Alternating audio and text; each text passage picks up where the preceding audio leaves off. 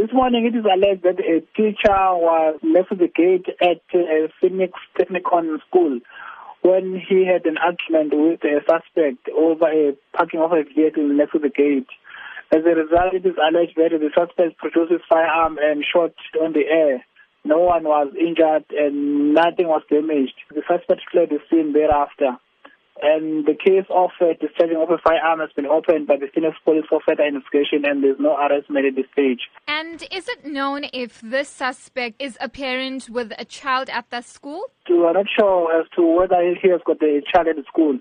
We do understand that on some social media messages, the vehicle registration that the suspect was in is circulating. Could you confirm if that is something that police are following up on? I cannot confirm now, but I know that if it, the police do have the registration number of the vehicle, it would be easy for us to do our investigation and trace the suspect.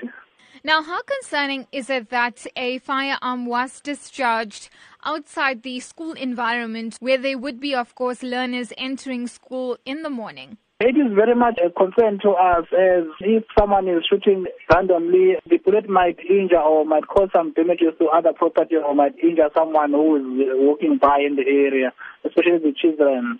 That is why we are investigating, and if the suspect is found, his firearm will be confiscated.